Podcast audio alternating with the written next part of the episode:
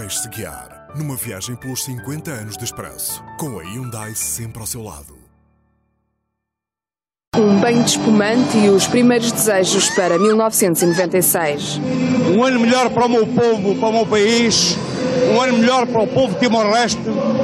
Um bom ano para Cavaco Silva a fazer contas da sua derrota no Banco de Portugal. Ao ritmo do Réveillon, Jerónimo revela-se a estrela da noite.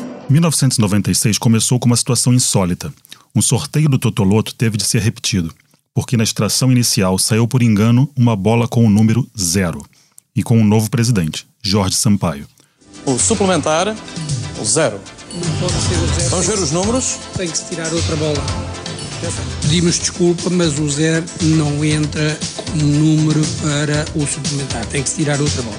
Durante o ano, um dos temas políticos de que mais se falou foi do caso Batman, como ficou conhecido o esquema de viagens fantasmas de dezenas de deputados que utilizavam verbas de viagem da Assembleia da República para pagar despesas pessoais.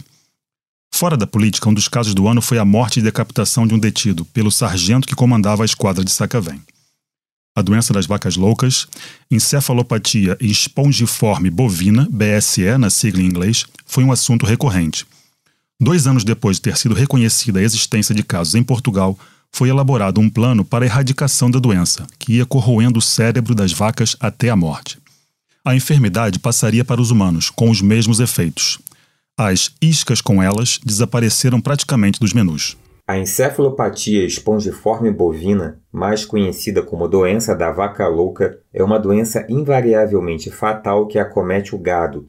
Possivelmente surgiu nos anos 70, mas o primeiro caso confirmado da doença se deu no ano de 1986. Como mostra a primeira página do Expresso escolhida para representar este ano, foi inaugurada uma igreja radicalmente diferente de todas as outras. O Templo Futurista de Marco de Canaveses, da autoria de Cisa Vieira.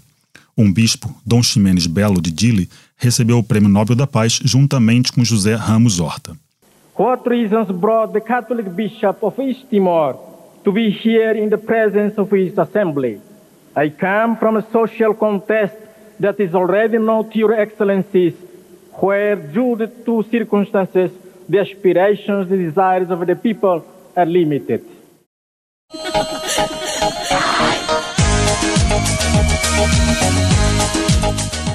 Um dos grandes vultos da cultura nacional, Virgílio Ferreira, deixou-nos neste ano, durante o qual surgiu a primeira indicação de que a Guiné Equatorial queria aderir à Comunidade de Países de Língua Portuguesa, a CPLP.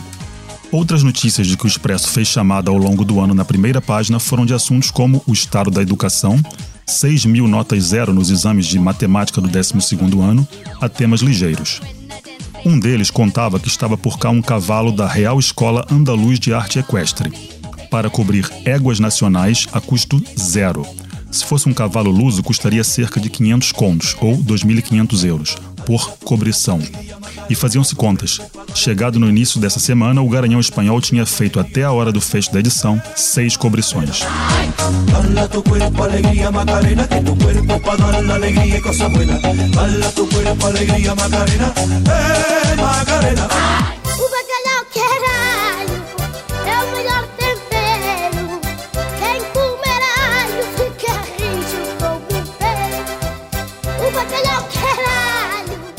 Com o início do verão, o Expresso tomava a decisão inédita de enviar a redação do Viva, o caderno de lifestyle, que nessa altura tinha mais de uma dezena de elementos, para o Algarve nos meses de julho e agosto. Foi a meio deste mês que Marcelo Rebelo de Souza se queixou na primeira página do Expresso de que já tinha feito as contas e podia dizer que ganhava menos no ano enquanto líder do PSD do que ganhava antes por mês. Na edição seguinte, uma foto na primeira página que hoje seria considerada sexista. Uma mulher em biquíni na praia a ilustrar um artigo sobre o verão menos quente do Algarve em 15 anos. Sempre a inovar, o Expresso, que no início do ano tinha criado um caderno de televisão, o Antena, lançou mais dois, o Economia e Negócios e o 21.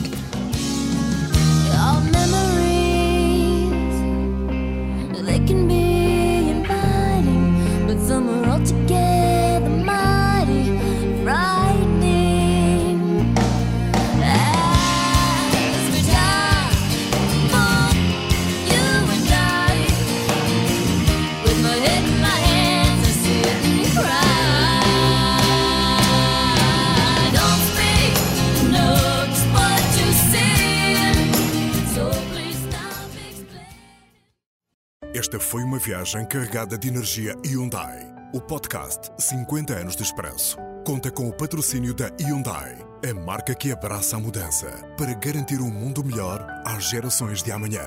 Hyundai. Mudamos o futuro.